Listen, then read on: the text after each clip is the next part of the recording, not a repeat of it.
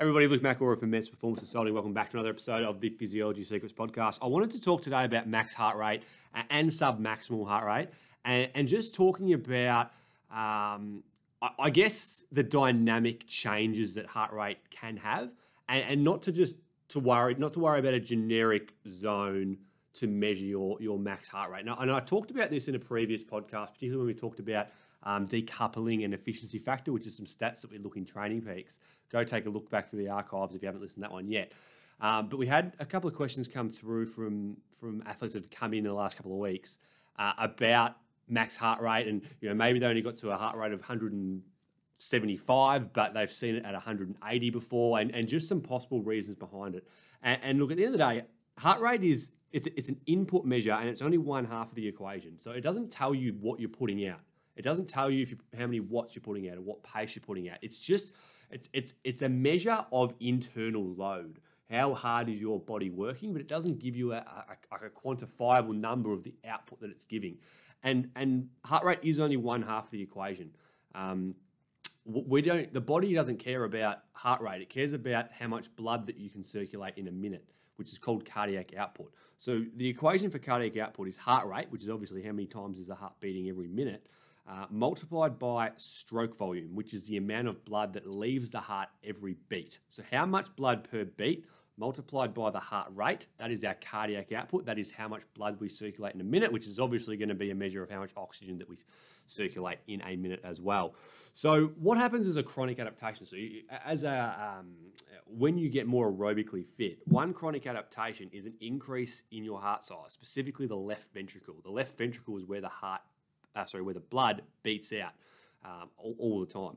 So let's just say, for example, now I'm going to pull up my phone and I'll, I'll try to pick some easy numbers for it. So let's say um, I'm going to pick a, a 220 minus your age is that generic equation. So that means if I'm 20 years old, then my max heart rate should be 200. Right, 220 take away 20 equals 200. So let's keep it easy. Let's say it's two. So I've got a.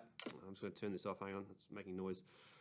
Um, all right, so I've got 200 max heart rate, and let's say my stroke volume is 20 mils of blood per beat. So 200 beats per minute times by 20 is 4,000 mils of blood in a minute. That's our cardiac output. That's how much blood that we circulate. Now, let's say we go and get fitter. All right, we go do our, you know, our zone two long slow. We do some VO2 intervals. It doesn't matter what you do, any aerobic training method, and we get fitter. Now, our stroke volume, instead of being at 20, it might be at 25.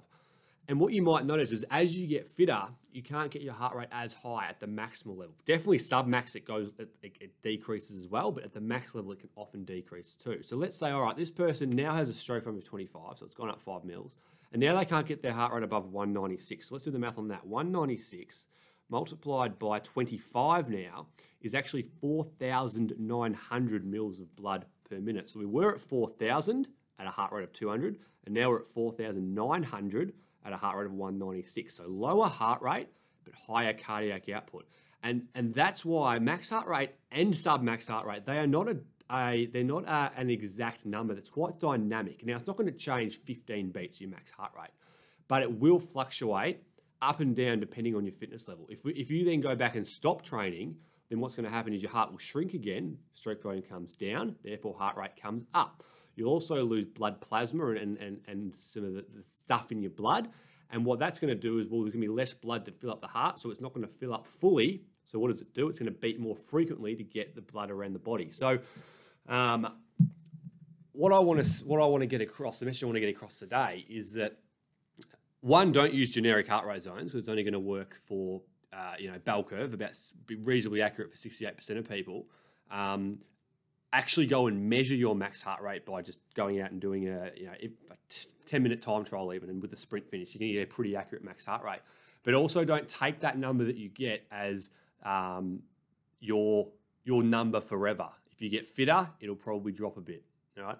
If you get less fit it'll go up a bit if it's a really hot day, your body's under stress, you're going to send blood to the skin to start sweating. It's going to increase a bit as well. If you become dehydrated, as I said before, you lose that plasma, you lose some of the blood, less blood comes to the heart. It doesn't. It only fills up three quarters of the way instead of the whole way. So what's it going to do? Increase that heart rate because you're getting a, you're getting because you've got less stroke volume because you've got less blood coming into the heart.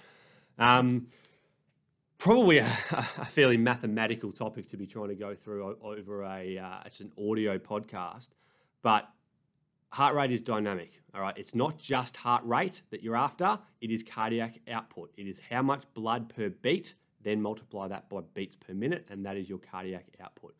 Um, and then the last thing I want to talk about is it being an input measure not an output measure. So it, it, people often say, like, you know, let's say your, your functional threshold heart rate's at 170 beats or whatever it is. Same as everything else, it's not necessarily going to stay at 170. It, it, it isn't a percentage of max. It's not a predetermined percentage of max. It really just comes down to when is that lactic acid being steady compared to when is it exponentially growing. And that burn in the legs is just going up and up and up, even though you're at the same intensity. Um, it, it can change. So, for example, 170 heart rate, my FTP is 300 watts, for example. Okay, you get fitter. Yes, it might stay at 170, but your FTP goes to 330, or it might go up to 175 because of all these other adaptations. Maybe you can tolerate and clear lactic acid better, and your FTP goes to 340.